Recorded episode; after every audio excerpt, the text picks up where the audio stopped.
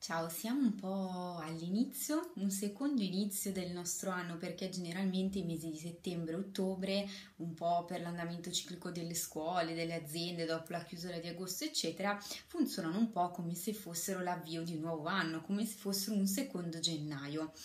e quindi tante di noi cominciano con i soliti buoni propositi di rimettersi in forma, di cominciare eh, a riprendere l'attività fisica che magari è stata abbandonata, di iscriversi in palestra, di fare quel corso con l'amica da sole e così via.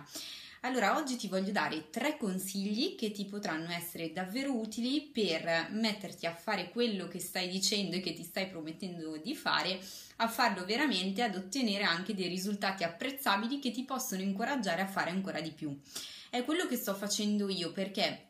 dall'inizio di settembre, fine di agosto, ho ripreso ad allenarmi dopo un periodo in cui davvero avevo proprio un po' abbandonato questa cosa, perché chiaramente non possiamo fare tutto, le ore del giorno sono quelle, quindi ho avuto altre priorità, qualcuna che mi segue eh, più frequentemente sa che mi sono sposata, quindi oltre all'attività che normalmente svolgo in ufficio, a quella del blog, del coaching, eccetera, ci sono stati anche tutti questi impegni correlati Inoltre un problemino non indifferente alla schiena mi aveva davvero buttato giù di morale e quindi chiaramente acciacchini, impegni eccetera eccetera diventano tante motivazioni che noi ci diamo per non fare qualcosa, quindi in questo caso specifico per smettere di fare attività fisica, col risultato che ci sentiamo ancora meno bene di prima. Allora ho deciso di dire basta, adesso riprendiamo in mano la cosa, magari non potrò arrivare immediatamente ai risultati che ottenevo qualche anno fa quando mi allenavo in palestra tutti i giorni, però chiaramente qual- giorno dopo giorno posso cominciare a fare delle piccole cose che mi aiutano a stare meglio. Ecco quindi quali sono i tre consigli per rimetterti davvero in sesto con la forma fisica e riprendere le attività.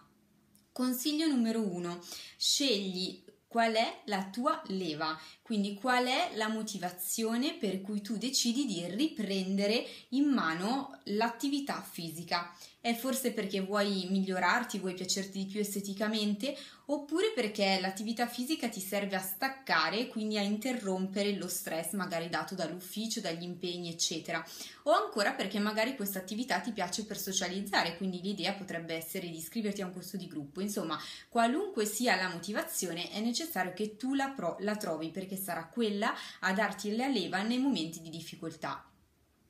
Consiglio numero 2. Scegli un'attività che sia in linea con le tue capacità e con i tuoi interessi, quindi non scegliere di fare eh, sedute in sala pesi perché ci va la tua amica quando magari lei è un'appassionata appunto di, questo, di questa disciplina e a te non ne può fregare di meno perché ti piacciono i balli caraibici, quindi qualcosa che ti possa entusiasmare e che sia alla tua portata, quindi al tuo livello.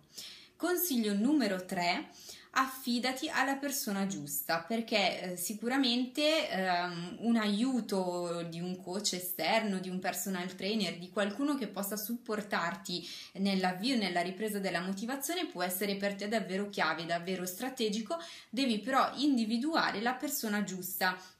quindi come tutti i coach, come tutte le persone che ci possono accompagnare nel miglioramento della nostra vita, in realtà dobbiamo individuare la persona corretta per noi, quella con cui entrare in sintonia, quella su cui siamo della stessa lunghezza d'onda. Quindi mi raccomando, non affidarti a dei preparatori improvvisati, non affidarti alla sportiva, al personal trainer ultimo arrivato nella palestra solo perché ha un bel aspetto, un bel fisico e quindi magari vedi su di lui o su di lei dei risultati apprezzabili, ma non è detto che sappia poi lavorare in sintonia con te in base alle tue esigenze. Quindi mi raccomando, ehm, ricordati appunto di individuare la persona persona che potrà davvero supportarti in questo percorso di miglioramento. Quindi se ti sono piaciuti questi miei consigli, se proverai a metterli in pratica, scrivi magari qui sotto nei commenti qual è la tua esperienza, condividi anche le tue difficoltà, le tue frustrazioni, insomma siamo qui proprio per darci una mano e per confrontarci.